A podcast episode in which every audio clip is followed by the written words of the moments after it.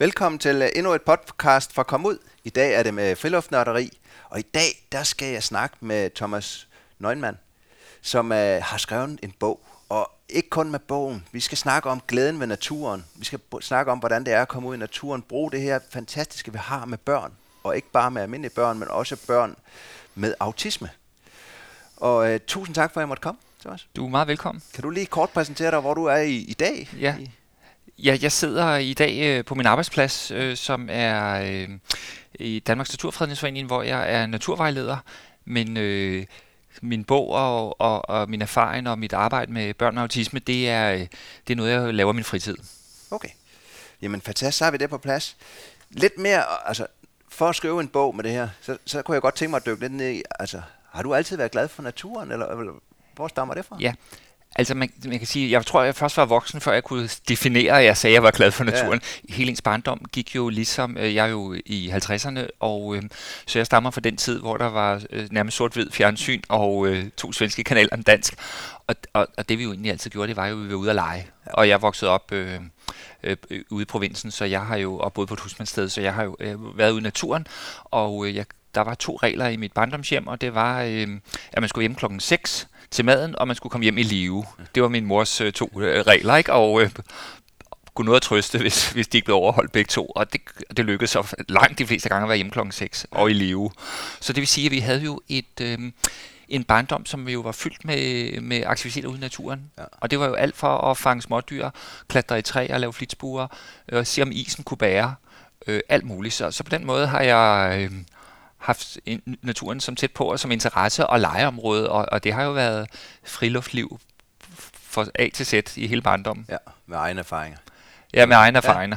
Hvad med, hvad med din far eller mor? Var de også? Nej, de, de, de var, var jo... Ja, ja, de var, ja, de var øh, min far, det var jo en klassisk øh, gammeldags, hvor min øh, mor, hun øh, gik hjem det meste af tiden, og min øh, far arbejdede, men så boede vi jo på sådan et husmandssted, hvor at der var en interesse i, at, øh, at, at det var ligesom, at vi skulle...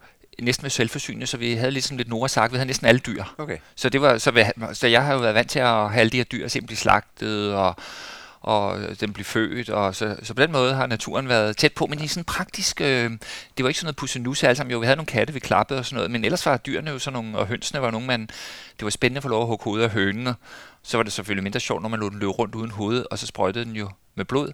op på fars nykalkede vægge der, så var der ballade, ikke? Så, så jeg, har, jeg har set det fra, ja. fra forskellige sider. Har du også pligt dig selv så, at hjælpe?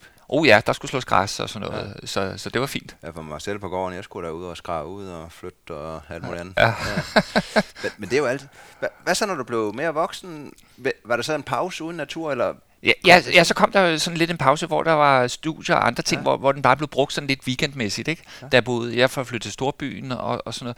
Så, så, og så brugte jeg den jo mest til sport, altså ja. øh, til, til cykling og til løb og øh, sejlads. Ja. Så, så på den måde, men jeg brugte den ikke sådan, og, og, og det var egentlig sjovt først her de sidste ti femten år, jeg begyndte at gå i naturen tidligere, synes jeg, det var så træls at gå, så skulle det helst gå hurtigt. Ja. Cykelløb, øh, sejlbåd, kajak, øh, noget. Konkurrence.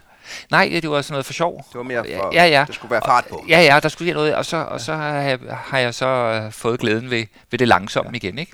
Ja, og hvad var sådan noget med overnatning og... Uh ja, ja. Det har jo, det har jo været, øh, altså det, det er jo... Øh, taget mere til, og så er det taget igen med børnene. Da børnene var små, så overnattede vi meget i naturen, ikke? Og, øh, og det har været sjovt også. Ja. Men, men det har ikke været noget, jeg, jeg er jo ikke en af dem, der har ligget tusind timer, eller tusind nætter i naturen, som mange gør. Men, men altså, hvor, jeg, jeg synes specielt med, med, med børn der overnat i, i telt og sådan noget, eller i bivak, er jo helt fantastisk. De der lyde og lugte, og historier, der kører om, om natten, op, øh, i teltduen, når der kører skygger henover og sådan noget, det er jo virkelig stort. Ja. Jamen, fantastisk. Og, og Og det fører det jo så stille og roligt til en, til en lyst til at, at formidle eller at skrive en bog. Hvordan kan det være? Ja, altså dybest set har jeg jo, når jeg siger, at naturen har jo, det var en måde, hvordan jeg brugte den, men så har jeg, er jeg både uddannet øh, skolelærer, ja. og så med biologi, og så er jeg blevet, øh, og så læste jeg videre og blev øh, er pædagogisk biolog øh, oveni, og så øh, blev jeg så senere naturvejleder. Så, så for at være, at jeg brugte naturen på en måde, så flyttede mit fokus over på en anden måde. Men det har altid været den pædagogiske del at formidle natur til børn. Ja. Og til unge mennesker, både i skrift og var noget af det første, jeg var med til at lave, det var nogle elektroniske, eller nogle hjemmesider, hvordan man fandt de gode naturoplevelser og sådan noget. Så, så det har altid ligget ja. som en melodi gennem hele mit liv. Ja. lige fra, ja, lige fra ja, det var undervisning i folkeskolen, til det blev formidlingen ja, ja, dag, kan man sige. Ja, jeg har også skrevet bøger ja. og undervisningshæfter. Masser af artikler, ja. Ja, ja, så, så på den måde har det flyttet sig, øh, eller har det hele tiden været sådan en rød tråd igennem, ja. der har kørt.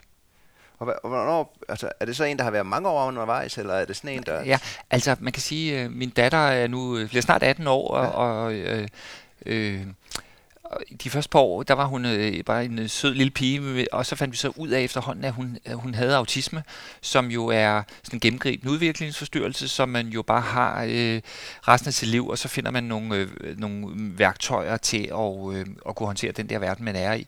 Og autisme, bare lige for kort, det er jo et, øh, man kalder det en autismespektrumforstyrrelse, og det er jo lige så bredt som, øh, som Rold Skov nærmest. Altså det er jo... Øh, Det, det, det spænder over i den ene ende, øh, som vi alle sammen øh, hører om, det er de her Asperger, som jo er højt begavede, øh, sprogligt stærke, og så har de nogle sociale udfordringer, og så har vi jo helt uden anden ende med meget, og de er jo mange af dem, øh, Aspergerne har høj I Q også, og uden anden har vi jo øh, øh, for, øh, mennesker, som jo ikke har noget sprog, og øh, er, er, er meget øh, dårligt fungerende på alle måder. Ikke? Så autisme er alle, øh, det er et meget, meget stort område.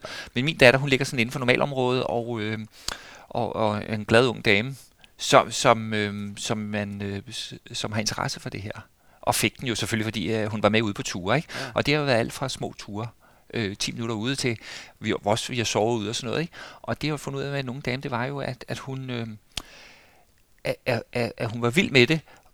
Men man skal, ligesom almindelige børn skal man jo tage nogle forholdsregler, og de bliver jo nat- ligesom ens børn, så får man jo, bliver man naturligt opmærksom på, hvad det er, de har for nogle behov. Så jeg fik jo normalt indarbejdet de her forholdsregler med, hvordan, hvad der skulle til for at præparere hende. At, øh, altså hvis hun ikke kunne lide krybdyr og edderkop og andet, så tog vi selvfølgelig ud sent på efteråret, hvor der ikke var noget, eller tidligt på foråret, og så kunne hun vende sig til det på den måde. Så på den måde fandt jeg på hele tiden på, på de her små øh, fortællinger, der gjorde, at hun kunne øh, håndtere det. Ja. Så vi kommer lige tilbage til det. Så, så bogen kom her i to tusind og femten. Ja. Øh, så, så det er egentlig erfaringer fra... Fra mange år. Fra mange år ja, ja, ja, så men, men hvordan startede det? Så var det, tog I ud med hende, fordi det var din lyst? Altså, du, ja, du havde ja, en passion, ja. Eller tog du ud, for det var en del af at skulle hjælpe hende? Ja, altså det er jo svært, hvor, ja. hvor det skiller, og ja. det, godt spørgsmål, det har jeg faktisk aldrig tænkt over. Det, det har været både... Jeg tror både, det har været... for at hjælpe hende, men det har også været pligten som forældre, som vi ligesom har, synes jeg også, man har både en pligt øh, at, at lære sine børn noget om øh, at færdes i trafikken og alt muligt andet, og, og en pligt om at lære dem om naturen. Og, øh, og, og den, den synes jeg var der, og så var det selvfølgelig også min egen lyst at trække det, ikke?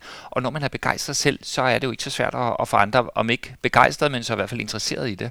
Og hun er jo blevet... Øh, meget begejstret for mange dele af naturen, og der er selvfølgelig noget, der ikke interesserer hende, og hvis det er meget... Øh, hvad skal man sige, grumset vand, hun ikke tør at gå i, hvor der er, som mange almindelige børn også har, hvis man går ude, eller går ude, hvor der er store tankbælter, og man går i det, det kunne hun næsten ikke have med alle de der føle på benene og sådan noget, og det kender vi jo godt selv, man var jo selv som ja, barn nogle gange ræd for det, ikke? Ja. Og der var nogle store krabber, der bed ind i tæerne, eller hvad det nu var, så, så, så, så det er jo bare at styre udenom alle de ting. Ja. Men, men, men øh, vi har brugt rigtig mange timer på at fange frøer og snoge og, og sommerfugle og alt muligt. Ja. Men Men, men for det ført frem til bogen, var det så, fordi du kunne se, synes du, det gjorde en forskel for hende? Hvis du nu, I, I har jo set hende i forhold til andre og alt muligt andet. Hvad var det, du synes, naturen gav hende, som, som, som det glædede dig? Altså, det hun fik tid til derude, som, som vi kunne se, der virkelig betød noget, det var den der fordybelse. Ja. Den var helt lille, kunne hun sidde og fordybe sig på stranden, jeg ledte sidde og lave sandslotte, og så begyndte vi så, og så sad hun fordybet sig, jeg kiggede på muslingeskaller og sorterede dem, eller sten i forskellige slags sten, altså sådan forskellige typer, øh, om det var rompefyr, eller hvad det nu var af forskellige sten. Så, så, så, så det der med at organisere og røre ved, at det taktile var vigtigt for hende, og, eller om det var svampe, vi havde, eller noget. Så på den måde kunne hun virkelig bruge timer på at, at være ude i naturen, hvor vi lavede i nogens øjne ingenting, men i hendes øjne var det værdifuldt. Ja. Øh, og, og det endte jo med, fordi hun hele tiden havde samlermani at skulle røre ved noget, at vi var nødt til at sige til hende, at hver gang vi var på stranden, måtte hun kun tage én sten med hjem. Så var vi nødt til at lave reglen om, hun må tage en sten med, eller det hun selv kan bære. Og så blev bilen jo bare fyldt op, ikke? Fordi, for ellers skulle jeg jo bære det. Ja. Fordi så blev hele tiden fundet ting, og så kom vi hjem, og så havde de jo nogle historier, de her. Og ligesom almindelige børn, der finder en kæp, så kommer man hjem, så er det jo en, de kan huske der. Det er jo sådan en memostik fra en oplevelse, så fylder entréen, eller står de ude i, i, i, i, øh, i garagen, alle de her. Og så havde hun nogle ting, hun, hun så kunne binde sine oplevelser op på. Ja. Så, så det var... Øh, Så, så det har været en, en, en lang ting, der har sådan udviklet sig over tid, ikke? Men altså, stadigvæk i dag, hun er snart atten år, og stadig i dag, så er der ballade, når vi skal ud af døren. Så siger jeg, kom, nu skal vi ud og gå en tur, og nu har jeg en hund, jeg kan sige, at hunden skal luftes, selvom det egentlig er hende, der skal luftes, ikke? Og, og stadig er der brok, når vi skal ud af døren, men når vi er på tur, er det jo fantastisk, ikke? Så snakker vi nu, lige de her dage, snakker vi om alle de der øh, øh, brumbasser, øh, humlebidrøniner derude, og fouragerer, og snakker vi om dem, og spotter dem, og hun er jo en en af hendes, mange mennesker med autisme har jo forskellige særkender. En af hendes er, hun er meget, meget god til at se detaljer. Så når vi er ude at gå, så siger jeg til hende, Inger, kan du ikke se efter, vi, vi var ude her på fælden, på Amager Fælde forleden dag, og så kiggede vi efter skrubtusser. Så siger jeg, kan du ikke lige se, når vi går langs her, om du kan se en skrubtusser? Jo, siger hun, der er en, og der er en, og der er en, for det kan hun så se. Ja. Altså, hun har sådan nogle billeder, og det er hun rigtig, rigtig god til. Hun er rigtig god til at se. Ja, hun, hun kan se sådan nogle mønstre ja. i naturen, og, og, og, og, og så bliver hun også ros for det, og så er hun også stolt over det, ikke? Og, Og øh, faktisk, øh, når man står i, i, i ved, en, øh, ved, ved sådan en sø, og der er sådan noget andet mad over det hele, og de her grønne frøer, de er jo super vel, vel øh, kamufleret og ligger det i overfladen. Og, og det er jo en, en proces, der er jo sket over tusindvis af år, at, at de er blevet øh, evolutionen, der har gjort, at de er så kamufleret, ikke? Men det er bare ikke vidst, det var, der er nogle unge mennesker med autisme, som kan se dem alle sammen. Så når vi står med nettet, så kan man bare tage dem alle sammen. Ja. For hun kan se dem, og vi andre kan. Altså, det kræver virkelig, at man koncentrerer sig længe, ikke? Ja. Men de har ikke en chance. Nej. Så nogle gange så siger jeg til Inger, vi skal bruge fem frøer, vi skal bruge til noget formidling. Så napser hun dem lige. Ja, det er fantastisk. Ja, det er, det er en sjov lille ja. ting, altså, og det kan så kan man give hende den sejr. Ja, ja, sejr, ja, og det er hun meget, meget stolt. Alle andre står og glor. Ja, ja, og det er hun meget, meget stolt af, hun kan håndtere. Ja, ja, det er en, det er en sjov lille, ja. eller den sjov dejlige evne også at have, ikke? Jo. Og andre børn kunne sikkert nemt også komme derhen, men, men, øh, men, men det er lige hendes interesse, eller lige hendes øh, evne der. Nu kommer vi helt sikkert tilbage til ja. hende nogle gange. Ja, ja. Men, men først og fremmest, kan du ikke lige sige til lytterne, hvad din, hvad din bog hedder? Ja, jeg har lavet en, en lille tynd bog, der hedder Gode naturoplevelser for børn med autisme. Og så har den sådan en sekundær titel, og, og særligt sensitive børn. Og det med særligt sensitive børn, det er jo to vidt forskellige steder. At være sensitiv, det er jo en sådan lidt, det er jo ikke en, en, en diagnose. Det, det kan man sige, der er nogle børn, der er, er følsomme over for, for om det er tekstiler, lyde eller lugt eller hvad. Og det var egentlig bare skrevet med for at, øh, at, at sprede det her gode, gode budskab ud, at hvis man øh, hvis man planlægger og, og fortæller børn, sine børn om den naturoplevelse, man skal ud og have, så øh, så kan det altid blive rigtig godt, hvis, hvis man bare er lidt forberedt på de udfordringer, nogen har, ikke? Ja. Og der er for eksempel nogle børn, der bliver rædselslagne ved at blive smurt ind i et spindelvæv i ansigtet, eller øh, gå igennem nogle krat med tjørne, eller hvad det nu kan være, eller at der er nogle kraver, der skraber helt vildt op, og de ikke kan lide det. Så, så på den måde, at hvis man ja, kan forberede dem lidt på det, så, øh, så er det godt. Og så igen, og det er jo det, der er den store skisme her. Kan man, kan man, øh, kan man forberede nogen på det, på naturen, som jo er fuld af overraskelser hele tiden. Og, og det er det, hvordan gør man det? Og selvfølgelig kan man ikke forberede nogen på alt, men, men man kan jo tænke lidt over, hvor man er henne, og hvad der kan ske der. Ikke? For der vil altid kunne ligge et dødt dyr på skovstien, eller en, noget, der skraber op i, i, i hegnet, eller skoven, det blæser ind i skoven, så det larmer meget og kan være skræmmende. Ikke? Så der er hele tiden noget, man må. Det kan man også sætte nogle rammer om. Ja, ja. ja. Men hvis vi prøver at tage det nogle, nogle, nogle step, derhen af, ja. så øh, kører du jo også bare ud af, hvordan det giver mening. Men for mig, så, så er der jo hele forberedelsen til at skære afsted. Altså det her med at, at gøre barnet klar til, at vi skal på tur. Ja. Hvad, hvad, hvad er dine erfaringer med det? Er det at, at italesætte det i god tid, eller er det at, at, at egentlig at gøre det ja. nu og her? Hvor de ikke går og tænker. Ja, altså nogle børn skal jo vide det dage i forvejen, ja. og, og, og det kommer igen, hvad, hvad det er for, øh, hvor udfordret det er. Og, og nogen skal bare have det vide med kort varsel. I dag tager vi afsted klokken ti og afsted til klokken tolv. Ikke? Den der at lave en ramme og sige, at vi er afsted to timer, øh, og, øh, og, og vi er på stranden eller i skoven eller på engen eller bare går en tur, det for mit vedkommende og, og min datters skyld og andre, jeg også kender, det, det er mange gange, at det bare er fint og nok. Øh, men, men altså, der er jo modstand, og, der, og det skal man vide, også med almindelige børn, og det er, beskæftiger jeg mig også med min dagligdag med at, at, at invitere almindelige børn ud på naturoplevelser. Og alle børn har dybest set, hvis man sidder midt i noget derhjemme øh, på computeren, iPad'en, sin telefon eller ser en film, så er der modstand mod at komme ud. Fordi det er jo, og, og man skal ud i noget ukendt, og nu har, var det lige så sjovt, det man har gang i her. Og, og det må man erkende, og, og, og der kan man altså ikke lige lokke med noget, der er større. Der er man nødt til at sige, nu er det det, vi gør, og det bliver rigtig sjovt. Og kan du huske sidste gang, der kom du også glad hjem, og, og vi havde denne her ting med hjem, og vi så, vi så denne her vandhullet strage, altså en stor vandsalamander, eller hvad det nu er. Ja. Så det med datteren, det er jo, at, at, at selvom jeg siger det dagen før, så virker det ikke. Så er det mere til morgenmaden, siger, at vi, nu går vi, øh, vi går over på engen her klokken ti, og så øh, ser man, at I kan finde forårets... Øh, Øh, nogle frøer, forårsfrøer, eller om efteråret, så går vi ud og kigger efter edderkopper eller noget. Eller vi går bare en tur og ser, hvad der sker. Øh, nogle har brug for, at det er helt specifikt, hvad det er, vi skal. Men der kan vi godt sådan, med min datter kan jeg godt sådan gøre det meget åbent. Og nogle børn skal have den helt lukket og sige, vi er i skoven præcis der, hvor vi plejer, der ved bålstedet og ved shelteret, og vi er der en time, og øh, vi har det her med, og vi spiser det her. Og så kan, så, kan de jo, øh, så kan de jo flytte sig ud i terrænet, alt efter hvad, hvad, hvad, hvad, hvad man har tryghed ved. Ikke? Ja, og det er noget med tryghed. Mod, er det ja, det er noget med tryghed ja. For nogen og mod og, ja. Og noget. Ikke? Og har, du, har du haft store... Altså, nu, når du startede med en som en lille, når du sagde stranden og eller andet, har, har du brugt meget det samme sted? Eller har du, blevet, altså, har du godt kunne... Nej, med, med min datter har jeg godt kunne f- gøre forskellige steder. Men, men der mener jeg... Øh, øh, En måde, jeg også anbefaler bogen, det er, at, at hvis man har nogle børn, som, øh, som det tager lidt tid at vende til naturen, så skal man tænke ligesom et, lidt som Peter Plys, at man har sådan en hundrede meter skoven, at man har et område, man sådan adopterer eller siger, det er til sted, vi kommer igen og igen. Ja. Så ved man stedet og kender omfang og siger, vi er altid lige ved den her plads eller ved det her træ, og der har vi tæppe med, og der kan du have din bamse med, eller du kan have noget med, og her er vi, og så kan vi sidde her, eller vi kan gå herhen og kaste med... med kogler, eller gå ned i åen og smide nogle, ste, øh, og smide, øh, smide nogle pinde i, der kan flyde.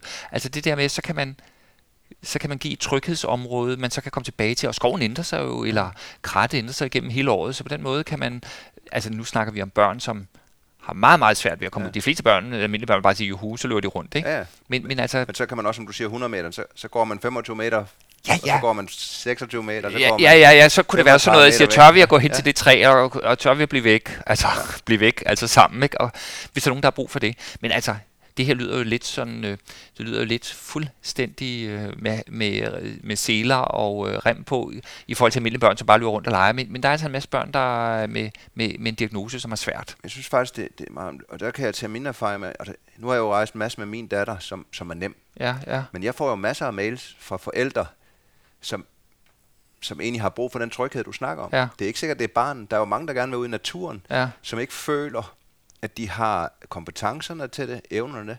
Og der synes jeg egentlig, at de råd her gælder lige så meget forældrene.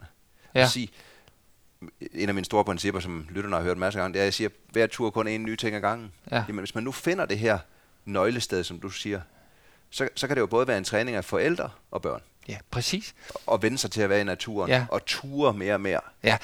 Præcis, og man kunne jo starte med det, hvad er det, der gør en glad derhjemme? Hvis nu børnene godt kan lide at drikke øh, varm kakao og spise øh, øh, rosinboller, eller hvad ved jeg, jamen så er det det, man starter med. Så har man det med derud, som er det tryghedsskabende hjemmefra, og så starter man der og hygger med det. Og så mens man sidder der, så på et tidspunkt keder man sig, så vil man begynde at bevæge sig rundt og gøre noget, og se noget og opleve noget, ikke? Ja. Og røre ved noget, og så er der alle de der mos, og man kan tage noget af det med hjem og, og noget. Så... så øh, Så jeg, den kendte jeg ikke, men jeg kan godt lide den der, øh, en, hver, hver ny tur er en ny ting, ikke? Jo. Jeg kan godt lide, og, og, og vi har jo, jeg har sådan en grunden, som vi altid bruger også til almindelige børn, øh, de tre ting, der skal være på plads med børn i naturen, de skal være øh, trygge, tørre med det. Og, og tryg, det er det der med ikke at lave for meget, og, og tørre, det er egentlig også at have det rigtige tøj på, ikke? Ja. Fordi al læring og al lyst til alt er jo forsvundet, hvis man fryser, sveder eller noget andet. Og så, øh, og så mætte, det er jo også, at, at det er jo dybest set øh, de her basale behov, der bare skal være dækket, ikke? Jo. Og man har nogle rosiner med i tasken, eller hvad pokker man har med, ikke? Øh, øh, og, og jeg har, øh, med min datter havde, havde altid både indvortes, indvortes plaster med, som vi sagde, altså chokolade eller noget, så hvis man slog sig eller noget, så kunne man jo få... få et stykke chokolade som indvortes plaster, ikke? Ja. Øh, eller udvortes. Som barn var det altid, om man ville have plaster på, eller, et, eller en, en kiks eller noget, ikke? Og så ville man jo valgte man kiksen til hver ja. En tid, eller noget, ikke? Så, øh, så, så, så det er netop med, nu er jeg introducerer naturen lidt af gangen, og, øh, og, og ja, der var en engang, der sagde, at øh, det, det er så ikke helt, ikke helt rigtigt, men nogen, der var en, der sagde, at, at øh, naturen, den skal... den skal børnene lære at, at, at kende lidt ligesom grøntsager lidt af gangen, ikke? Ja. Og det er måske ikke helt måden at sige det på, men, men det er jo at tage lidt af gangen. Jamen det synes jeg lidt om, fordi, ja. Fordi det er nøjagtigt det samme princip, jeg har ja, selv. Fordi at, at hvis man tager ud og laver en masse ting, man ikke er forberedt på selv, så går det jo, så smitter det jo ja. på et barn. Ja. For eksempel, det, man kan ikke både invitere øh, sine børn eller barn ud og sejle kano samme dag, og så skal fiske og bade og alt muligt. Man, man er nødt til at sige, nu, nu er det det, vi gør. Ja, ja. Så skal barnet sige, jeg vil også det her, og så, så hopper man selvfølgelig med på den. Og hvis man skal planlægge alt muligt nyt øh, første gang. Hva, hvad så, når, når du tager... Altså, nu siger vi, at vi er i gang med det helt basis. Ja. Vi har fundet vores skovstykke, vi har vores hundrede meter skov. Ja. Har du et eller andet tryghedsskabende med? For eksempel kender jeg fra min datter, som... som Møg, ja, noget, men, men når vi er ude i store vildmark og kom frem, jeg kunne se på hende, så snart vi havde slået teltet op, og hun havde pakket sin legesager ud, så var det ligesom accepteret som hjem, ja. og så stormer hun rundt i ja, det hele. Ja. Men, men kan man tage det ned i skala? Altså, har du et bestemt tæppe med, eller, eller hvad vil du... A, nej, altså det har jeg ikke, ikke med datteren, men, men, men sådan noget er nemlig rigtig godt. Ja. Han er nemlig det sted, hvor man sætter sig, øh, og om det er tæppet. Oftest... Øh, med hende, tror jeg, hendes største tryghed, det var, vi har jo ikke været lige så langt afsted som dig med op, op, op i fjeldet. Men, men, men det, der også tit har været, det har været tiden. Altså, jeg har sagt, vi er afsted to timer eller en time, og, og så har nogle gange, har, hun er ikke interesseret i kort rigtigt, men ellers har jeg sagt, at vi tog ud til det der sted. Du kan huske derud ved den der bakken, og så er vi der lidt, og så tager vi tilbage igen. Så, så havde hun en idé om, hvad det er for et omfang, det her er, for så, så det her bliver uendeligt. Ja. Altså man kan jo godt som barn og almindeligt barn øh, bare lege uendeligt. Man synes var egentlig, jeg husker altid min sommer som uendelig. Ja. Uendelig lange, og, og dagene var uendelig lange, og man legede og legede. Ikke? Men, men der er nogen, der har brug for, at det her det er afgrænset i tid eller sted, eller i rum, eller i, øh, i aktiviteter. Og det er nemlig det at begrænse det i alle de ting. Og så kan man udvide dem, ikke? Altså som du siger, et firkantet sted, tæppet, teltet, noget, øh, tiden, og øh, aktiviteten, og, og så kan man hele tiden øh, snævre det mere og mere ind, hvis man har brug for det. Ja. Men jeg har ikke sådan en ting. Nej. For mig var det mere, at, at, at det var ruten rundt, hun kendte eller noget, eller vi tog hen og var et sted og tilbage igen. Men det er også det, forældrene skal finde ud af, hvad deres barn har behov. Ja. Om, om det er tiden, eller det er stedet, eller det er en eller anden tryghedsskabende ting, ja. eller som du siger groft sagt, hvis man, ja. hvis man kan mærke noget ud, noget som ikke er trygt, så kan man jo samles om bollen med chokolade på, eller hvad det er. Ja, ja, altså, ja, ja. Så, så kan man ligesom, åh, oh, så, så er man tilbage i noget trygt, ja. og så kan man åbne op igen. Ja, øh, og, og så er det jo faktisk, og det er faktisk lidt ærgerligt, men, men sådan er det, og det er at sige, at, at ofte, så kan børnene jo mærke noget usikkerhed på forældrene, når man er ude i naturen, og mange forældre er, er, er for eksempel noget så simpelt som bare deres påklædning, og det har du sikkert også været lidt inde på, med at, at børnene er altid velklædt på, de har jo flyverdragter på og huer og alt muligt, og så kommer forældrene i, i, i ikke særlig egnet tøj, og det er dem, der bliver kolde først og fryser, og så begynder de at, at trække den anden vej ved at være, være negativ over for næste aktivitet, og det, der sker rundt om det næste hjørne, eller den grøft, man også lige skal hoppe over for at se, om det går, ikke? Ja.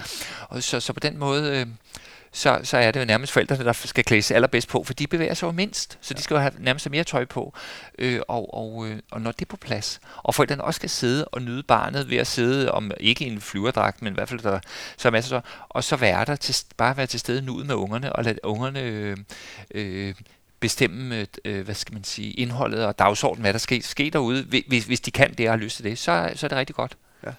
Og det, og det ser jeg altså lidt meget, når jeg, jeg laver jo en del ture for, for børn, almindelige børnefamilier, og der er det forældrene, der tit er showstopperne, så siger de, altså nu er vi alle sammen ved at være lidt kolde, skal vi ikke tage hjem nu? Ja. Og nej, du er ved at være kold og ikke gider mere. Og så, og så, så er det dem, der er, er ved at lukke festen, ikke? Ja. Og, og, og så er der ikke rigtig noget at gøre, for fryser man, så fryser man. Ja.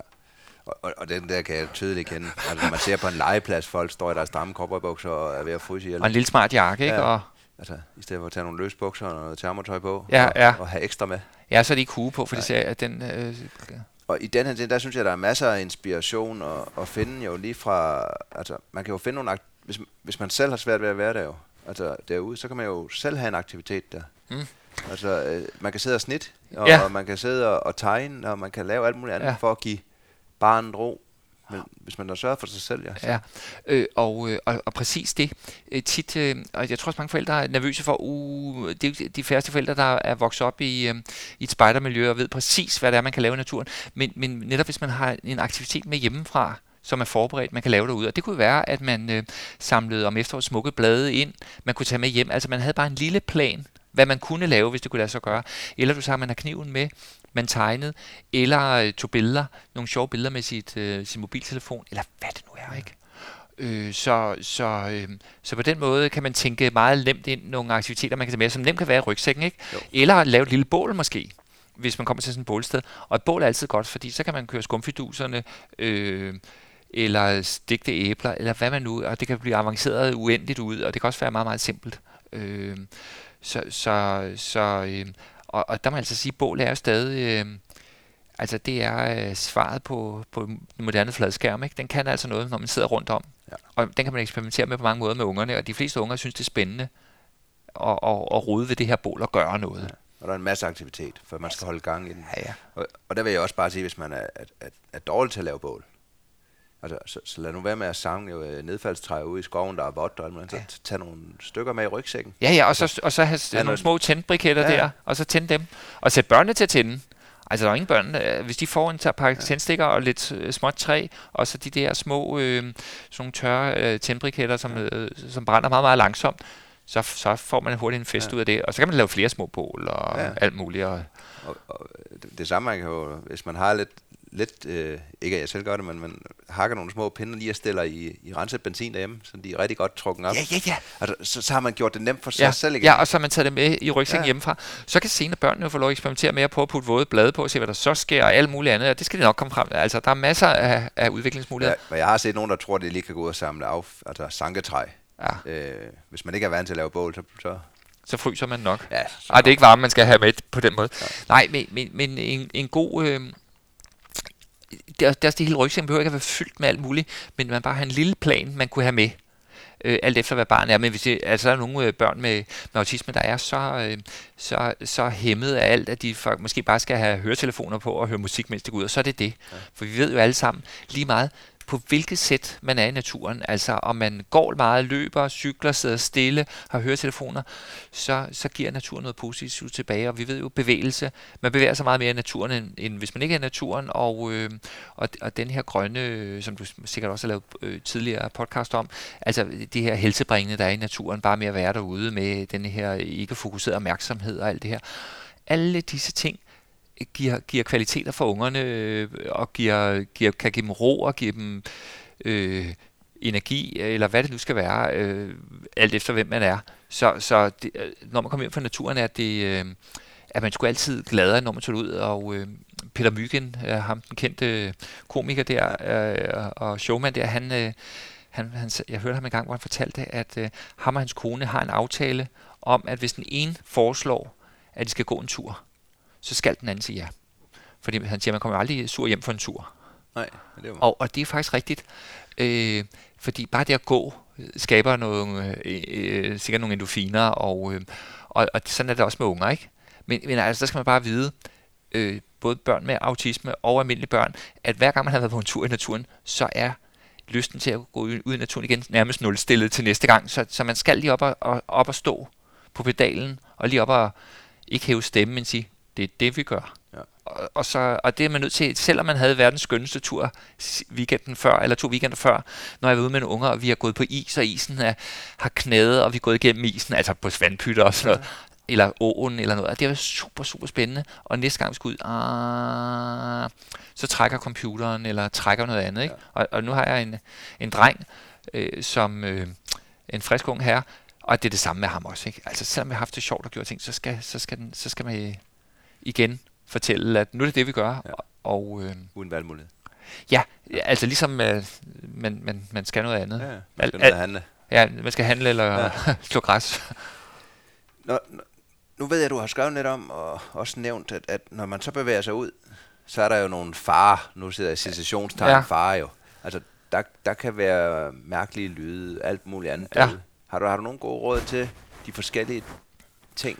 Ja, altså og, og rådene er faktisk bare at, at, at sige til forældrene eller de voksne, der er tæt på de her børn, de tager med ud, at de kender deres børn bedst, så det er dem, der skal vurdere. For eksempel øh, er der nogen, der vil blive drønstresset af, af, af de der store, hvis der nu det blæser på stranden, og bølgerne kører hele tiden. Altså den der støj der, det, det vil nogle børn med autisme, det vil de blive enormt stresset af, den larm, der er hele tiden, ikke?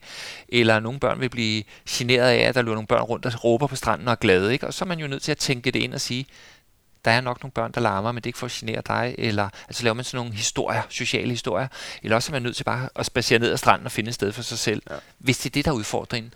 Og, og, og nogle øh, og nogle kan bare gå i bladene i skoven, at det, det, det kan være generende for den der overflade mærkelige, eller hvad det nu kan være, ikke? Så, så, så det, er, det er simpelthen at, at lige mærke på sig, at kende sine børn. Ved du, om, ved du om nogen, der sidder og bruger for eksempel høreværen og alt muligt andet? Og jeg, jeg ved faktisk ikke, om de bruger det i naturen, men det ville være en skide god ja. ting, og, eller de havde det, hørt deres egen musik, og så var ude, ikke? Og så kunne man jo tage det af, hvis det var. Ja, så man tager det af, når ja, ja. man kommer til ja, det ja, rolige ja. område. Ja, og, og nogen har jo sollys, og nogen, altså der er jo mange, øh, altså der er jo uendelig mange, øh, øh, hvad skal man sige, udfordringer med de her mennesker med autisme, og, og nogen øh, har jeg hørt, øh, bare sollys vil være alt, alt for generende for dem.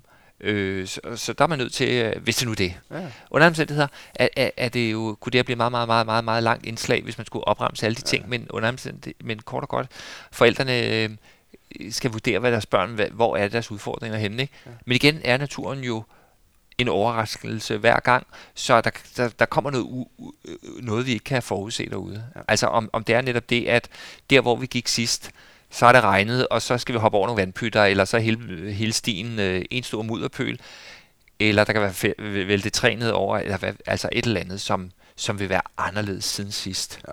Og det kan man sgu ikke. Men, men for os andre, øh, som, øh, der, der er det jo en gave hver gang, der sker noget nyt, ikke? Specielt hvis der ligger et dødt øh, spidsmus på stien, så er det jo helt fantastisk spændende at lave sådan en historie. Hvad skete der med denne her? Hvem har slået den ihjel, og hvorfor ligger den her? Og sådan lidt forensic-agtigt. Ja. altså, det, det, altså, så kan man gribe den på den måde, hvis børnene synes, det er sjovt, ikke? Ja. Så, øh. men, men har du brugt meget af det med at lave historier? Har det virket? Øh, om, altså sådan sociale historier? Ja. Kun lidt. Ja. Men jeg har sagt, jeg kan godt være nogen, der f- gør noget, men så er det fordi, at de øh, er glade, og, og det er ikke for at genere. Nej. Så, så det igen, hvad det er for nogle, øh, hvad ens børns udfordringer er, og hvad, fortælle den historie. Altså, men, hvad er din erfaring med, med de her far? Nu, nu sagde du bladene for eksempel, ja. og alt muligt andet. Men, men hvis der er sådan en, et eller andet, de kan ikke lide den mørke del af skoven, de kan ikke lide at gå ud i tangen i vandet, de kan ikke et eller andet. Ja, ja. Børn med autisme, vil du så sige, skal man så, er det en hjælp at, at prøve at ikke presse, men komme nærmere og nærmere på det, eller, eller er det noget, der skal komme ved lyst? Eller ja. Hvad er din erfaring? Ej, ja, der tror jeg, det er ligesom Øh, normalt. Ja, altså det er jo det at øh, arbejde inden for nærmest udviklingszone, så man kan gå derhen, og, og hvis folk er bange, så skal man selvfølgelig lade være. Ja. Men, men hvis man kan lokke, og øh, det går godt, og så, så, så det er jo det, vi, det er vores forpligtelse som forældre, ja. Eller som voksne, er jo hele tiden at prøve at få børnene lidt længere øh, ind i noget, eller hen til noget, eller opleve noget, ikke? Tættere på, hvis man er bange for, øh, for nogle Øh, smådyr, jamen så er det jo, hvis man for eksempel, øh, hvad, hvad kunne det være? Jamen, hvis man ikke kan lide øh, bænkebider, så kan man jo bare starte med at, at vende en træstub og kigge på dem, og så senere kan man måske øh, have dem på sin handske, hvis man ved det, men hvis, hvis de har helt angst for det, ikke, så skal man selvfølgelig holde sig fra det. Men der mener jeg hele tiden, man skal skubbe lidt. Ja, så der skal have noget agtigt som alle andre. Ja, ja, jeg ja. synes, man skal prøve at gå den, og så prøver man næste gang, eller venter et par gange og prøver igen, ikke? Eller hvis nogen ikke tør at balancere over den farlige bro over den store el, som er jo en lille, lille bæk, og, og, og, og det er en træstam, så må man vente med at gøre det.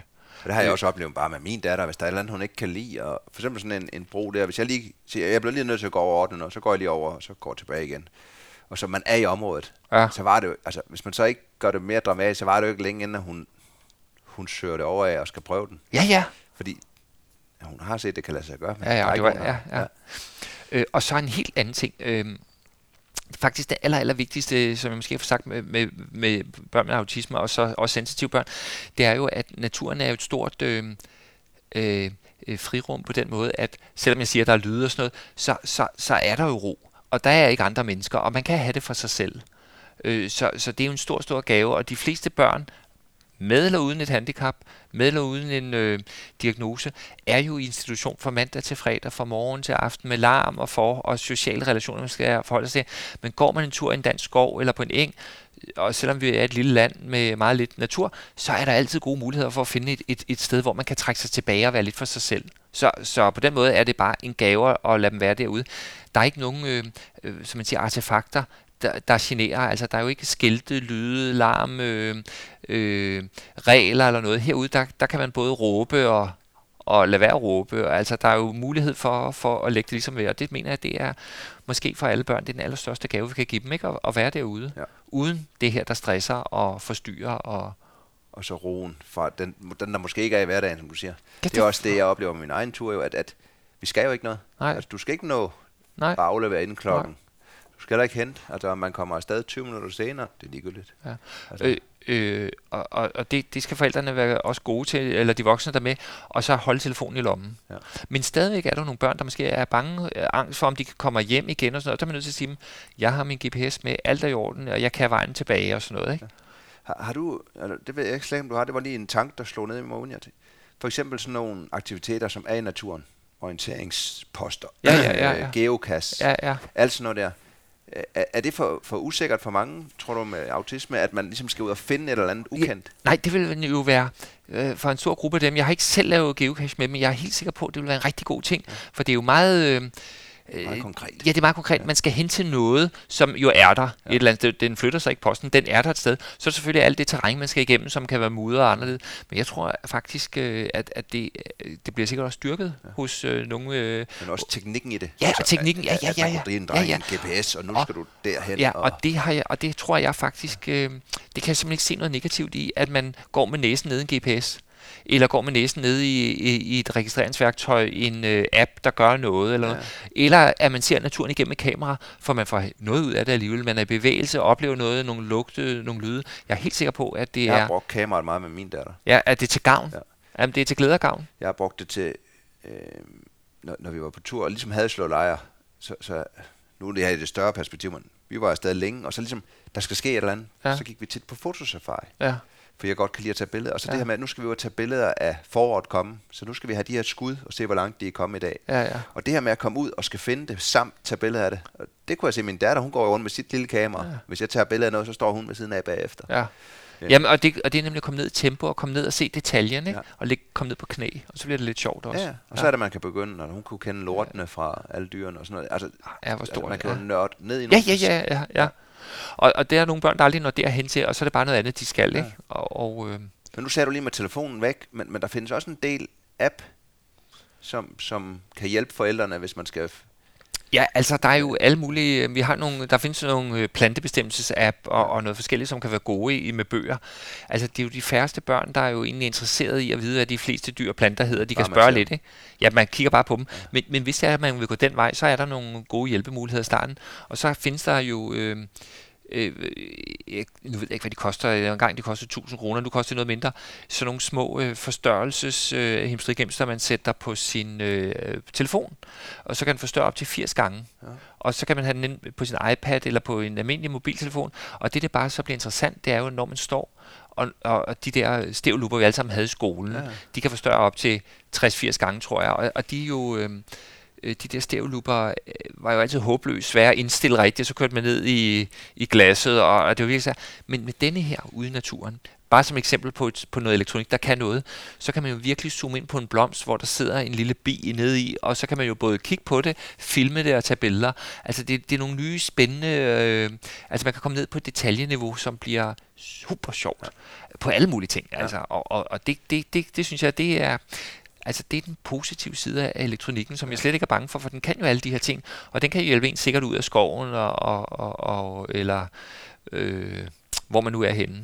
Og der kan du også, man kan bruge, der, det, det er en bif-ting, jeg har fundet ud af med min datter, at, at hvor meget hun har lært af for eksempel et program som Lille Nørd med dyr. Ja, det er jo helt... Så, så man kunne jo også godt som forældre sige, at nu skal vi ud, nu ved vi, at humlebien kommer, kan man så finde et afsnit af Lille Nørd, hvor de leger humlebi, ja. Eller noget andet, og så forberede sig til de her jamen, det, vil, jamen, det vil være smukt, ikke? Ja, og, fordi, og gøre det. Ja, for så kan man jo nu sætte sig derhjemmefra og sige, nu får vi en god oplevelse, fordi de har set det i fjernsynet. Ja. Vi tager ud, og vi kigger på det med ja, en, ja. En stereolup. Ja, og, øh, og, og, der, der, og det er jo også denne her... Øh, hvis man planlægger nogle naturoplevelser, for eksempel at kigge efter humlebier, så skal man bare også med børn, med almindelige børn og børn med autisme, vide, at, at det er jo ikke sikkert, det kan lade sig gøre. Nej. Fordi nu har jeg i dag været ude og løbet rundt ude i Utterslev Mose, og der har set masser af humlebier, flere, to-tre arter, synes jeg, jeg så. Men, men og så den dag, man lige går ud, så blæser det ikke, og så oversøget, så ser man ikke nogen. Ikke? Så, så det er det der med, at man må godt have en plan, og så er man nødt til at også have en plan B. Ja. Og, og der skal for eksempel øh, eller ofte børn med autisme, har en, øh, de er svært ved at lave en forventningsjustering, så hvis man har lovet, så man skal passe på med at love noget. Ja. Man skal være at sige, nu går vi ud og finder en sno. Nej, man gør ej, man har en, man har en lille chance for at møde en. Ja. Så, så man skal sådan sige, det kunne være sjovt at møde den, men, men nu går vi en tur bare, ikke? Og ja. Så kigger vi. Så, så man skal passe på med at, at love noget. Ja, man skal ja. ikke, man skal passe på, hvad man øh, sætter i udsigt. Ja. Og, øh, og det er jo øh, faktisk også en generel øh, problemstilling, fuldstændig øh, almindelige børn har ved, at, at man sidder og ser de her spændende film, og fra Lille Nørd til alt muligt andet, øh, stå, skønne B B C-programmer om natur, hvor det vælter rundt med spændende dyr og planter, og så kommer man ud i naturen, og så er den altså meget gold og tom, ja. Hvis man ikke har sans for nogle andre detaljer, ikke? Jo. Så, så, så. Også det der med, når man ser en el på B B C helt ind, hvor man kan se øjet blinker, og når man møder en el, så er den jo måske på, hvis man er heldig, tredive til halvtreds meter, ikke? Ja, så er man også heldig, ja, ja. Der, ikke? Ja, ja. Så, det, så det er det der, ikke? Ja. Så, så det er også derfor, at man skal, man, man, man skal lave en, en forventning om, om noget andet, ikke? Hvad man gør derud. Og så kan de spændende ting dukke op. Har du haft erfaring med, at de skal formidle oplevelser? På den måde, nu kan jeg kun referere fra min egen datter igen, men når vi var ude, netop det her med, når vi snart vi skulle se et dyr, og så missede det, eller jeg kun så det, så om aftenen, så, så sad vi faktisk ganske tit og snakkede om det, vi havde misset. Prøvede at finde det i en fuglebog eller noget. Ja. Men så tegnede vi også. Okay. Altså, så skulle jeg tegne det, vi havde misset. Okay. Og så sad hun også og tegnede det. Okay. Og, og, og det, det kan jeg se, hun bruger meget med, at hvis vi havde snakket humlebier igen, ja, ikke ja. fandt humlebien, ja, ja. Jamen så lad os tage papirblokken frem, og så tegner vi vores ja. humlebier. Jeg synes det, jeg har ikke selv gjort det, da jeg tegner øh, dårligt, ja. Men jeg synes, det er en rigtig god idé. Og jeg kan se, min datter, hun maler lidt, og, og øh, hun maler jo dyr. Ja. Øh, fugle og sådan noget. Ikke? Fordi det har jeg haft en, fordi så fik vi, så fik vi genfortalt vores naturoplevelse. Ja, ja. Min klassiske fortælling, det er en bæver, der kommer og hopper i vandet og dykker under kanonen, som min datter ikke når at se. Så Ej. vi lander og kigger, og vi ser, hvor de går op og ned, vi kan se, hvor de spiser noget. Om aftenen, hun blev bare ved med at snakke om den bæver der. Så ligesom hun næsten har set den, eller fordi hun var ked af, at hun ikke fik set den? Hun var ked af, at hun ikke har set den, men oh, hun ja. set det. Og så var det, hvordan så den ud, far? Så måtte jeg tegne, ja, ja. så den kommer dykkende. Og så sad hun og kiggede på den, og så var det ikke længere, så sad hun og tegnede sin version, og ergo så fik vi oplevelsen sammen, ja. fordi vi fik den. Og så, og så er den nærmest, jeg er sikker på, at den står stærkere med end nogle virkelige oplevelser, ikke? Ja, vi har snakket om det meget. Ja, ja, så er den nærmest, som man har oplevet det ja. selv, ikke? Og det har man jo også, den har jo været lige under en, ja, ja. så det tæller. Den har været der, ja. Ja, det tæller. Ja. og, og det er det, jeg tror også, man kan inspirere nogle folk til, til at sige, men så, så, selvom man ikke kan tegne, så kan man, ja, ja. Så kan man sidde og grine af sine tegninger. Men, men, men, øh, men, men langt de fleste naturoplevelser i Danmark øh, med dyr er jo, at man faktisk ikke får set dem, men man ser om noget omkring dem, skyggen, ja. eller... Øh, muldvarpeskuddet, og så, jeg mener, har man set muldvarpeskuddet, så er det helt legitimt at sige, at man har set muldvarpe, fordi hvor mange ser en, ikke? Altså det er jo de allerfærreste, der møder en muldvarp nogensinde, ikke? De er lidt fremme her om foråret, hvor de styrter rundt. Ja, eller så, så er det kun en saks, eller det var ja, ja, en, eller en, en død en, ja. der ligger inden, fordi man fik jaget rovfuglen væk. Ja. Så, så, så på den måde, så synes jeg bare, man, og så den der historie med, med med muldvarpeskud, man står der, eller måske åbner, der kigger ned i gang og siger, her kommer den forbi, og sådan noget. Det er jo Altså, det er jo spændende nok for ungerne, og det er jo ligesom at være på fisketur. Hold da op, at jeg har været meget på fisketur med børn og, og min datter, hvor vi ikke fanger noget, men sidder der og snakker om fiskene. Ja. Hvis nu den her bider på, og hvad vil der så ske? Og lige dernede er der måske en, ikke? Selvfølgelig skal man nogle gange fange en fisk, men, men, men, men den der, når man sidder sammen og venter, det er en god fortælling. Ja. Og så, kommer der, så er der altid, dy, altid Enderloch Næs-uhøret med at komme op, eller et andet farligt ja. havuhyre, man snakker om, der kan komme på den her krog, og hvad vi vil gøre, og hvis den trækker sted med en. Og, og det kan hun godt kapere. Ja, ja, det, ja. lige der, der kan vi lave sjov, ikke? Ja. Der ved hun godt, jeg er fuld af fis. Ja. Fordi man sidder i samme sted også. Ja, ja, og hygger. Ja. Og, øh, hvad er dine bedste erfaringer til, når man, hvis vi snakker fiskeri? Altså, er det krabbefiskeri, er det fløde, eller hvor har du startet? Ja. Øh, krabbe er det letteste ja. fra, fra mole, ikke? Og, og fra havnen er, er det sjove. Ja. Altså hvor man fisker med, med en krog, eller med en, øh, med en møtrik, og så har taget købt nogle, øh, jeg ofte for at være helt sikker, netop at være på den gode, så køber jeg nogle øh, blåmusliner i Brugsen, ja. og øh, så har jeg sådan en to meter lang snor, hvor jeg binder en øh, klemme i den ene ende, ja. med en øh, møtrik, så der er lidt øh, tyngde, og så træder man lidt på den her blåmuslin, så den er, fl- så den er fladmast, sætter klemmen på, og så smider den ned på bunden, og så kommer der en krabbe, som så bider fast i den der, og tager fat i den med kloen, og så trækker man op, og krabben slipper jo ikke. Og så har man krabben. Og så kan man kigge lidt på den, ja. og sætte den ud igen. Og det er garanteret de samme krabber, der bliver fanget igen og igen. Ikke? Ja, ja. Men altså, det er jo en stor ting. Og så har vi da også fisket lidt med, med, med, med flod, ikke? Ja. Og, meget, og blink det senere. fordi hvis man skal kaste og sådan noget, så skal det, altså, der skal man kun have et barn med. Ja, men jeg, jeg, så det ikke sidder startede, fast i næsen og sådan noget. Jeg troede, noget. Jeg skulle starte med blink, jo. Ja. Og det fandt jeg jo, at jeg, hun fisker ikke engang med blink endnu. Fordi, nej. Jeg, så skal, så, så, fordi jeg kaster langt, så står hun og bare og kigger på mig, så får hun have mig til at kaste. Ja. Og, og, og så, når hun begynder at rulle ind, så inden jeg når at kaste, så skal jeg jo kaste hende igen. Ja. Altså, så er det meget nemmere at putte et flod på. Fordi ja, og så sidder og hygge med det, ikke? Ja. Godt, at man ikke fanger noget, men, men, men, men det er jo hyggeligt. Så kan flyve dernede, eller en orm, eller hvad ja, der. Jamen, og det er jo hyggeligt nok ja. at, at kigge på det, og, og snakke om det, og selvfølgelig skal man fange noget på et tidspunkt, ikke? Ja. Og, øh, og der har jeg det sådan, øh, når jeg fisker med børn, så fisker vi altid uden modhager på, så klipper jeg dem af. Ja. Fordi øh, vi skal jo ikke hjem og spise dem. Det, vi fanger dem for at se på dem, ikke? Ja. Og hvis man er sulten, så er det noget andet, så, så, så må man jo gøre det rigtigt, ikke? Ja. Men altså, jeg har endnu lykkes mig med unger og fange en gede. Det tror jeg må være det største. Ja, der, ja. Jeg, altså, sådan en gede og bare se på den, ja. Ikke? Ja, men øh, det, var, altså, det var ikke det største for min datter i hvert fald. Nå, hun har prøvet det? Nej, øh, Ja, nej, det var mig, der fangede den. Og hun, hun, hun var ikke da, vild med det? Da hun var tre og et halvt år, jeg fangede oh, en nej, ja. Og så, så havde jeg kampen, og hun stod, hun var helt op og glør. Hun, hun glædede sig som et lille barn, ikke? Som det, og nu skulle jeg have fanget en fisk, og når så trækker jeg den ind, og den kommer ind til kanten, og jeg har haft den rimelig over kamp, så den kommer ind, og, og lige der, der er en gede jo, okay. Så der tager jeg den, og i det, jeg løfter den op, så er den jo forholdsvis stor. Ja, det, de er jo torpedoet sindssygt langt. Og kigger bare ned, og så skriger hun bare jo. Og så, så bliver hun bange. Åh oh, nej, åh oh, nej. Så siger jeg, nu slår jeg den lige ihjel, og så sagde jeg, nu har jeg slået den ihjel, kommer du ikke ud og kigger? Og hun skulle ikke ud og kigge på den der, så, okay, så nu tilbereder jeg noget af den. Og da jeg så har tilberedt den, så var hun faldet i søvn og det. Men, men senere hen, der har hun så set geden, og vi har kunnet snakke om det. Ja. Den første gang, der var det... Åh oh, nej, jamen det, det, det, det, det er jo skrækindjagende ja, ja. for, for små børn, ikke? Men vi havde en anden oplevelse, da hun var seks og en halv, den har jo så stået i os begge to. Hvordan kan hun huske nu, at jeg fanger en stor gede? Og så, jeg tror, jeg mangler kun to meter at få den ind. Ja. Så pludselig, så, så stikker den af igen, og det er sådan underligt. Jeg, det er ikke sådan, jeg, som jeg normalt kan styre en stang. Nej. Og, og der har en væltekamp, og så får jeg den trunget ind igen, og så ser jeg bare, at jeg har fanget en, en forholdsvis stor gede, og så sidder der bare en gede, der har bidt på tværs af den. En endnu større? En kæmpe gede. Og da den så kommer ind der, så slipper den store gede, fordi jeg har slet ikke fattet, at der var kommet ind til bomben. Øh, og det og så hun. Hvor meget var den øh, skadet? Jamen, der, der var helt bidt. Øh, altså, den var siden. Død? Ja, den, jeg fik ja. den op, den der, men den anden var jo ikke skadet. Men den slap, inden jeg tog den op. Øh, men der fik jeg selv chok, der hang sådan en stor gede på tværs. Men det så min ja, datter, ja, ja. og det kan hun stadigvæk. Ja, og, det, og, det er jo og så kom der en gede, sagde hun. Og så. Ej, hvor ja. spændende altså. Jamen, det er jo en kæmpe oplevelse, ikke? Ja. Og, og der behøver man jo ikke at tage til Afrika for at se på store dyr, men ja. den der, øh, altså der er jo gederne jo for mig, at det er jo de mest fantastiske hjemme, fordi de er jo, de er jo så in, nogle instinktive, fantastiske rovdyr. Altså, de har jo en regel. Spis. Frygt alt, hvad der er større end dig selv, og spis alt, hvad der er mindre, ikke? Ja. Så de går på hinanden. Ja, der har jo været... Øh, geder på en meter, der tager geder på halvfjerds centimeter. Ja. Jamen den her. Så de er... De, de tager bare her. Ja. Det, det er en, også en historie, står for hele, sådan en oplevelse står for hele livet, ikke? Jo jo.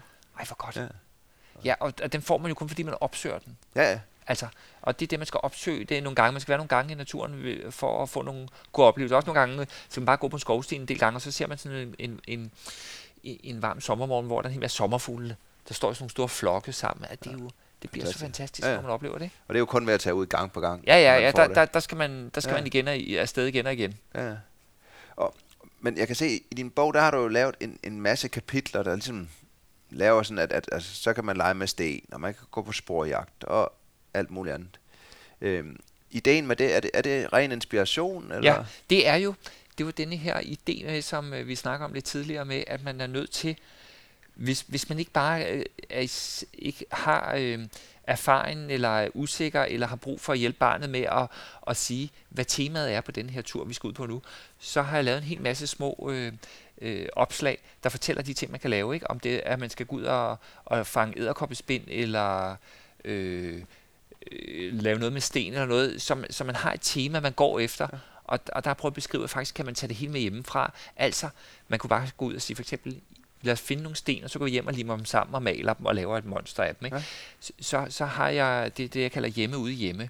Altså, man forbereder noget hjemme, går ud og gør noget og kommer hjem og, og gør det så. Ja. Altså, det kan også være nogle, ligesom, ligesom til juletid, som alle gør. Gå ud og finder noget i skoven, og så går de hjem og laver en juledekoration. Ikke? Her, her har jeg bare prøvet at lave det sådan lidt mere sjovt, synes jeg selv. Nu synes jeg, juledekorationer er, hvad det nu er. Ja. Men, men altså, man kan... Man, man, man kan Man kan øh, forberede det lidt hjemmefra, øh, så sige, i dag går vi ud, og hvis vi nu finder nogle fjer, ja. det er der nogle tidspunkter, og så kan man ud og finde de fjer, så går man hjem, og så kan man for eksempel øh, øh, lime dem op på gråt kardus, eller laminere dem, køre dem igennem en lamineringsmaskine, og så kan man øh, fjerne, og så sætter man dem jo op på vinduet eller noget, så har man de her fjer. Ja. Og nogle gange, alt hvad vi finder i naturen, har jeg prøvet at laminere. Kogler kan man også godt. Man skal bare træde lidt på dem, så de bliver lidt flade, så det kan køre igennem lamineringsmaskinen, ikke? Har du brugt mange lamineringsmaskiner? Ja, nogen, nogen dør. og, og blade og alt muligt. Ja, ja. Jeg har aldrig tænkt over. Og jeg, jeg, faktisk, jeg ved faktisk ikke, om jeg har prøvet at køre nogle øh, døde dyr igennem dem. Og man egentlig kunne køre... Det er faktisk min næste job, man skal køre et par døde bænkebid eller ja. Noget andet. Fordi de bliver jo præserveret på et eller andet niveau, ikke? Jo. Og, og det er jo sjovt for ungerne at se på. Og, og, og nogle børn med autisme og andre børn synes jo, noget kan være ulækkert at røre ved, fjer og andet. Og har man det lamineret, så, er det ja, så har man det. Og så kan jeg selv øh, nogle... Øh, mødre eller fædre kan synes, det er okay at have det inde i huset. Ja. Alle mulige ting for naturen, så fordi det er i... Uh... stort at lave en map, hvor ja, man kan præcis, have det med. Ja, præcis. Ja. Altså, det er en, det en, en, en, en gentænkning af det gamle herbarium. Ja, fordi bare min datter, jeg ved, hvor glad hun er for fjer. Ja, altså. og, og, og, og, og, og, og nogle gange kan det svært at håndtere, ikke? Ja. Øh, og, så, og så er det, man lige kan køre dem igennem maskinen. Men det koster nogle gange. Det kan godt koste en lamin- ja. lamineringsmaskine, men de koster jo heller ikke så meget mere. Lad os lige prøve at dykke ned i nogle enkelte. Nu ser du spændvæv. Ja. Øh, øh, og, og jeg har en, øh, der, der er jo utro, selv min datter, hun synes edderkopper er lidt ulækker, fordi de er hård på benene. Men for at man kan finde ud af, at de er hård på benene, skal man jo sindssygt tæt på ja. Dem, ikke? Så det er noget, hun har set i en bog eller noget, men hun er stadig uha, meget, meget bange for edderkopper sådan på en lidt sjov måde, ja, ikke? Hun er ikke rigtig, øh, hun er ikke sådan angst. Nej, det er der så, jo selv mange voksne, der er. Så, så jeg har sådan to aktiviteter, jeg synes, der er gode at lave ude i naturen øh, med edderkopper. Det er jo, den ene er at tage de her... Øh, øh, stemmegafler med. Man kører sådan en stemmegafler, ja. Man kan få for en halvtredser eller sådan noget. Og så går man ud, og så slår man lige med stemmegaflen på sit knæ eller en sten, og så sætter man den op på edderkoppespindet. Og så vibrationerne i det, man rører ved edderkoppespindet, det minder edderkoppen om et dyr, der er fløjet ind i nettet og ligger og spræller. Og så kommer den så løvende ud, de edderkopper, der er fikseret inde, altså det er ofte julespind. Ja. Så kommer de ud og angriber øh, øh, denne her øh, stemmegafle, der står og, og svinger på. Ja. Det er sådan en sjov lille aktivitet, og det synes ungerne kan være rigtig sjov også. Og så kan man jo, man står på afstand, eller kan lade den voksne gøre det, så kan man sidde og koppen komme ud og tilbage igen, og så kan forklare børnene, at den kommer aldrig andre steder end spindevævet. Den er jo kun der, den kan ja. Hoppe over på dig noget. Og en anden øh, virkelig god aktivitet for ungerne, det er øh, øh, at tage øh, noget sort kardus, eller sådan et sort stykke karton, og så gå hen, og så gå bagom, og det er sådan, at vi snakker august, september og oktober her, og så gå bagom spindevævet, og så kører det her stykke... Øh, papir helt op, hvor det rører ved spindevævet, og så tager man en saks og klipper rundt. Man må ikke trække, man klipper sådan rundt ud i luften. Man kan jo ikke se de her uh, tråde. Og så er der jo en lille smule klister i det her uh, spindevæv. Så det sidder på det her uh, stykke, uh, stykke sorte uh, pap, og så drysser man lille mel ud over, og så ryster man mel af, så har man det smukkeste uh, spindevæv, man kan tage med hjem. Hold op. Og så har man det med hjem. Og, og det er en ja. Sjov lille aktivitet, og der kan man få meget glæde, og, og der kan man lave alle mulige størrelser. Det der så er, sulter edderkoppen, tager man så den slævebrød fra den. Ej, den kan godt nå at, at bygge et nyt på et par timer. Ja. Og selvfølgelig, hvis man tog det samme fra den dag efter dag, så ville nok udmagre den til sidst. Men, men det er jo ikke at... Altså, jeg tror ikke, edderkoppen lider overlast nej, her. Og de oplever også, at dyr går igennem. Der ja, ja, hele tiden. Ja, ja, ja, ja, så kom, ja, ja, så de bygger et nyt. Der kommer vi. Og, og for ungerne er det altså rigtig fedt at have dem hjem og se det, fordi så, så bliver for det første edderkoppen jo ikke med hjem. Nej. Så har man kun spindet med hjem, og, og det er jo sådan en øh, meget interessant en, og så kan man også studere det lidt tættere på, hvad det er for en størrelse. Ja. Så er der nogen, der har kørt den videre og lavet det på hvidt papir, og så med sådan noget lyserødt øh, flormelis og sådan noget, ja. Så man kan lave alt muligt. Så, man, man kan gøre, så, så på den måde kan ungerne lave meget sjov med det her også, ikke? Ja. Så det er, en, det er en lidt sjov måde at gøre. Og så kunne man køre den igennem lamineringen, hvis børnene så stadig synes, det var lidt ulækkert. Ja. Så kunne man bare køre den igennem lamineringsmaskinen. For så ville det være rigtig flot også, ikke? Jo. Med, med det her spil. Og så kan man jo også skrive, og det er også det, vi nogle gange gør, øh, det her med at have den fortælling, man kan komme tilbage med den. Og det er, når man har øh, noget med for naturen, om man, om man kører det i, i lamineringen, eller man tager noget med hjem, det er at lige skrive på, hvor det var. Og så når man snakker med børnene, så kan du huske dengang, det var i sidste sommer. Ja. Så skriver vi det, ligesom man ser på, ser på billeder. Ja. De få gange, det lykkedes os at printe nogle billeder ud, ikke? Ja. Og, og kunne kigge på dem. Eller hvad det nu er, at lave et album, ikke? Så, så, så har man alle de der naturting, man, man kan tage en snak om. Kan du huske dengang, vi gjorde det her? Og så, og så ved vi jo, så er det jo sådan en memostik, så wuff, så kommer den lige med det samme, ikke?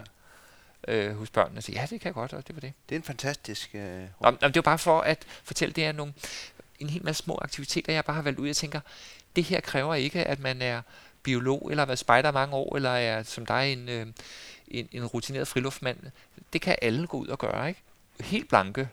Kan man lave en lille sjov aktivitet, som giver naturoplevelse og glæde og fastholdelse og, øh, Og, og der kan man jo på alle niveauer, alt efter hvor tæt de tør komme på naturen, ja. kan man bruge den. Og der er jo masser i ja, din ja, bog her. Jeg, jeg har valgt en del ud ja. for at tænke. Jeg, jeg synes lige, vi skal tage en sidste, fordi den magisk forvandling hjemme. Nå ja, der, og, og det er faktisk, øh, og det er sådan en hyggelig en at tage, øh, og det er faktisk nu her, øh, lige her i øh, april må- og måned, hvor øh, man kan tage ud og... Øh, Og så for eksempel for Nellens takvinge, som jo har en hel masse, det er jo en sommerfugl, og, har, og den har en hel masse øh, pupper, der sidder på, øh, på, øh, på brændenælder. Og ja. så kan man tage nogle af dem med hjem og nogle brændenælder, og så have dem i sådan et akvarium. Hvordan ser de ud, hvis man tænker helt blank? Man finder en brændenældeområde. Ja, man finder nogle brændenælder, ja. og så på dem så vil der sidde... Øh, så vil der sidde nogle pupper, som, som og, ja, hvad, hvad farver er de, de? Der er noget sort på dem, øh, blandt andet, og du kan slet ikke, altså, der er så mange af dem, man kan slet ikke tage fejl. Ja. Så kan man tage dem med hjem, og så, øh, så, så har man dem i et akvarium, eller en boks, eller noget. Og så, vil de, og så, hvis man lader, og så bliver det jo til larver, der knasker løs af de her brændenælder, og så på et tidspunkt vil de så udvikle sig jo til... Øh, de smukkeste sommerfugle, og så slipper man dem selvfølgelig ud. Ja, ja. Så, så man kan godt... Og, og det er jo igen skal de så have nogle friske brændenælder, når de begynder at knaske? Så ja, ja, så smider man noget ned. Ja. Og, og nogle gange går det galt, og nogle gange går det godt, ikke? Men, men, øh, men, men det er hele det her med, øh, og det er hele det her med, at det er etisk i orden at tage de her ting med hjem. Og, ja, og det vil jeg altid sige, ja, det er det. Altså, der er jo selvfølgelig freddyr, frøer og, og snore og sådan noget. Det er ikke noget, man må tage med hjem selv. Men altså, sådan nogle ting her, alt fra alle de her smådyr, at man gør det, det giver børnene en naturglæde, øh, som de så senere kan, øh, som de så senere kan, øh, øh, altså så, det er jo ikke noget, man vil gøre altid, man gør det en gang, ikke? Ja. Eller to gange, og, og så har man stor erfaring og viden om det, ikke? Og så, og så bruger man det. For eksempel også øh, de der petriskåle. Ja. Øh, hvis man går hen til en myretue og lige vipper på myrer op i den, og så lukker den, og så kan man have dem hjem og kigge på de her myrer.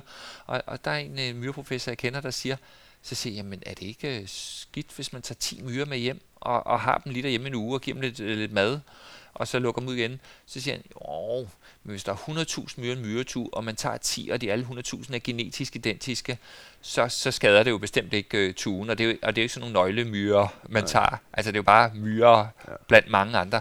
Så, så på den måde synes jeg, at, at, at, øh, at, at nogle er jo lidt nervøse for, at, vi, at børn tager blomster med hjem, eller træder på nogle dyr, eller...